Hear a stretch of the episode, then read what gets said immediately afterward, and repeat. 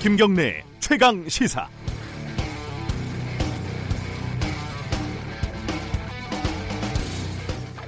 천천히 생각을 해보시죠. 5년 전 세월호 참사로 누가 법적인 책임을 졌는지, 세월호 선장, 그리고 세월호를 소유한 청해진 해운 대표, 사고 현장에 가장 먼저 도착했지만 아무런 조치를 취하지 않은 해경 1, 2, 3정 정장. 그 외에 처벌을 받은 사람이 떠오르시나요? 당연히 안 떠오르죠. 거의 없으니까요.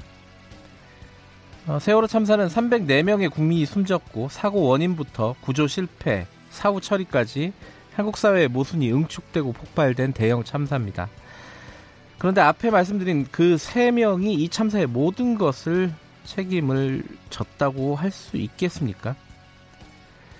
어, 그 뒤에 세월호와 관련된 음모론은 수없이 많이 나왔습니다. 의도적인 수장설, 공양설, 앵커설, 잠수함설, 공양, 국정원설, 뭐 기무사설.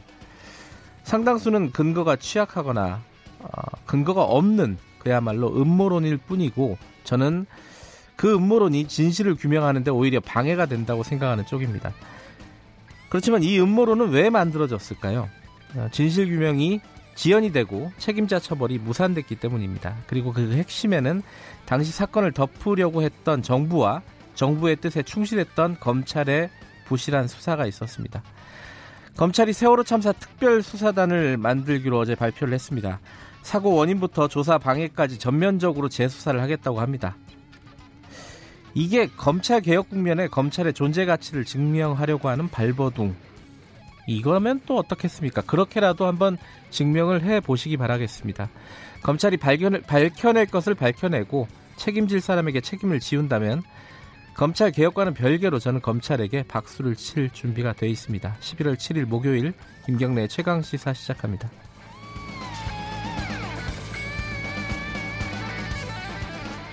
김경래 최강 시사는 유튜브 라이브로도 함께 보실 수 있습니다. 아, 샵 9730으로 문자 보내주시고요. 짧은 문자는 50원, 긴 문자는 100원 들어갑니다. 스마트폰 애플리케이션 콩 이용하시면 무료로 참여하실 수 있습니다.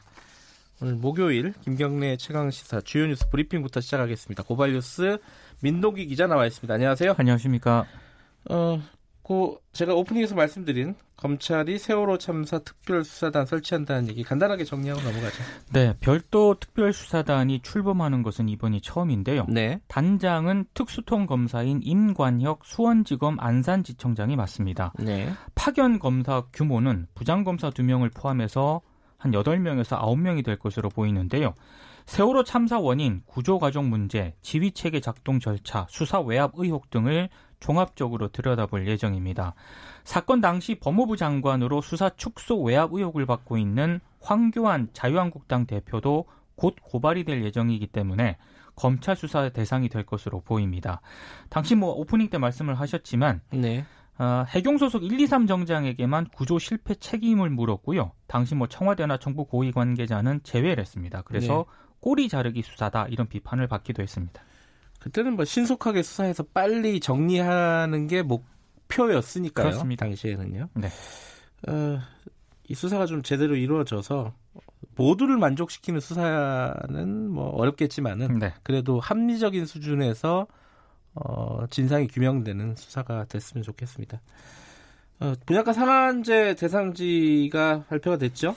강남, 서초, 송파, 강동구, 이른바 강남 4구와 마포, 영산, 성동구, 영등포구 등 8개 구의 27개 동에 대해서 정부가 분양가 상한제를 적용, 적용 을 하기로 했습니다. 네. 이들 지역에서 일반 아파트는 오는 8일 이후 그리고 재개발 재건축 아파트는 내년 4월 29일 이후에 입주자 모집 공고를 신청한 단지들의 분양가가 제한이 됩니다.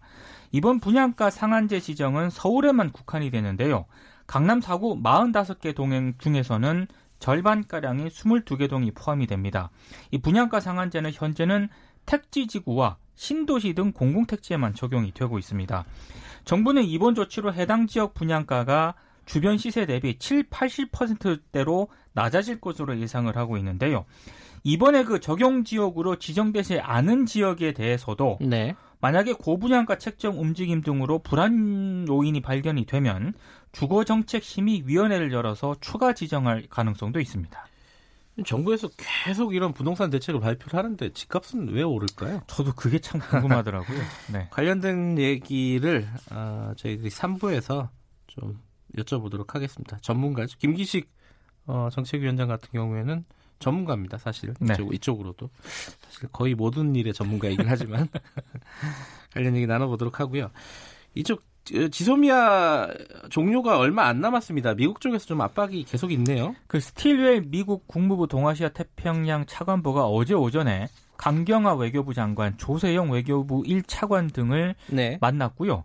그리고 오후에는 국방부 국방정책실장까지 연이어서 만났습니다.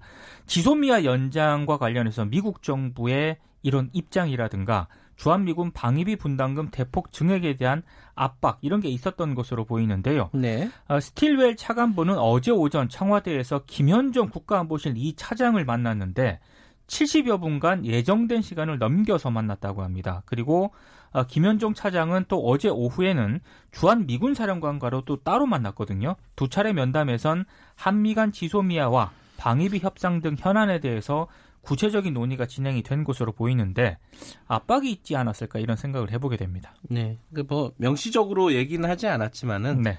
어, 합리적인 수준으로 해석을 해보면은 압박이 있었을 것이다. 이렇게 해, 해석하는 게 맞겠죠. 네. 어, 몽골 헌법재판소 소장이 성추행한 건 이건 진짜 황당한 건인데 어떻게 되고 있습니까? 어제 이제 추가 조사를 받았습니다. 네. 아, 발리에서 열린 아시아 헌법재판소 연합 회의를 마치고 몽골행 비행기 환승을 위해서 한국에 다시 들렀거든요. 네. 경찰이 몽골 헌재 소장을 상대로 어제 체포영장을 집행을 해서 2차 조사를 벌였는데 한 14시간 정도 조사를 했다고 합니다. 네. 본인은 혐의를 완강히 부인을 하고 있는데요. 경찰은 일단 출국 금지 조처를 취했습니다. 그리고 지금 그 몽골 헌재 소장하고 함께 동행했던 몽골인 A 씨가 있거든요. 네. 이 A 씨도 다른 여성 승무원의 어깨를 감싸는 등의 추행한 혐의를 받고 있는데요. 경찰은 싱가포르로 이미 출국한 이 몽골 국적 동해인 A 씨의 체포 영장도 법원으로부터 발부를 받았습니다.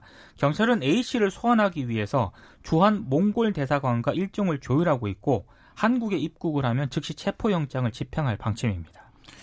어, 예전부터 많이 나왔던 얘기인데 그 가스 검침원 노동자들 이런 네. 분들이 어, 이게 폭언이나 뭐 모욕 이런 것들을 많이 당하고 있다. 이게 어제 토론회가 있었다고요?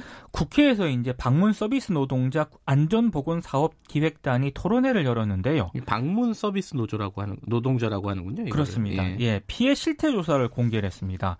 지난 9월 11일부터 27일까지 방문 서비스 노동자 747명을 상대로 이제 조사를 했는데 네. 아, 10명 가운데 9명이 고객에게 폭언 피해를 당하고 있는 것으로 조사가 됐습니다.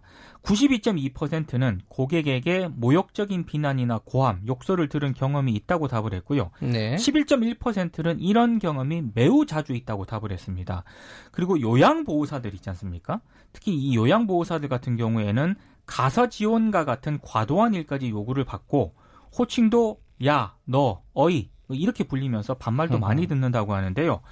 구타 등의 폭행을 당한 적이 있다고 답한 사람도 15.1%나 됐고요. 네. 응답자들은 고객에게 머리채를 잡히거나 아이고. 흉기로 위협당하거나 개에게 물려서 병원 치료를 받았다 이렇게 답을 했습니다. 네. 그리고 여성 응답자의 절반이 넘는 54.6%는 고객으로부터 성적인 신체 접촉이나 성희롱을 당한 적이 있다고 답을 했고요. 업종별로 보면 가스 점검 검침원이 예, 피해가 가장 컸는데요. 74.5%가 이런 피해를 당했다고 답을 했습니다. 참 어렵네요. 그죠? 음. 굉장히 어렵습니다. 예. 네. 이 어떤 좀 어, 방안 이게 이걸 방지할 수 있는 방안이 마련돼야 될 텐데 아 이게 참 어렵습니다. 이게 이 방안 자체가 어려운 거니까요.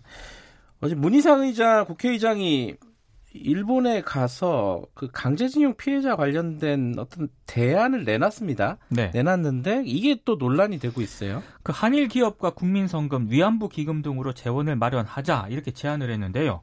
강제동원 위안부 피해자들이 반발을 하고 있습니다. 네. 광주 시민단체 근로정신대 할머니와 함께하는 시민 모임이 어제 기자회견을 열었는데요. 문 의장이 제안한 기금 설립안을 조속히 철회하라고 주장을 했습니다. 피해자들에게 돈만 지급하면 된다는 식의 발상은 과거와 같은 잘못을 반복하고 있기 때문에 참담함이 그지없다. 네. 이렇게 입장을 밝혔고요. 문 의장은 강제징용 피해 해결을 수재민 등 불우이웃 돕기와 구분하지 못하고 있다고도 비판을 했습니다. 일각에서는 오는 23일 그 한미 한일 지소미아가 종료가 되지 않습니까?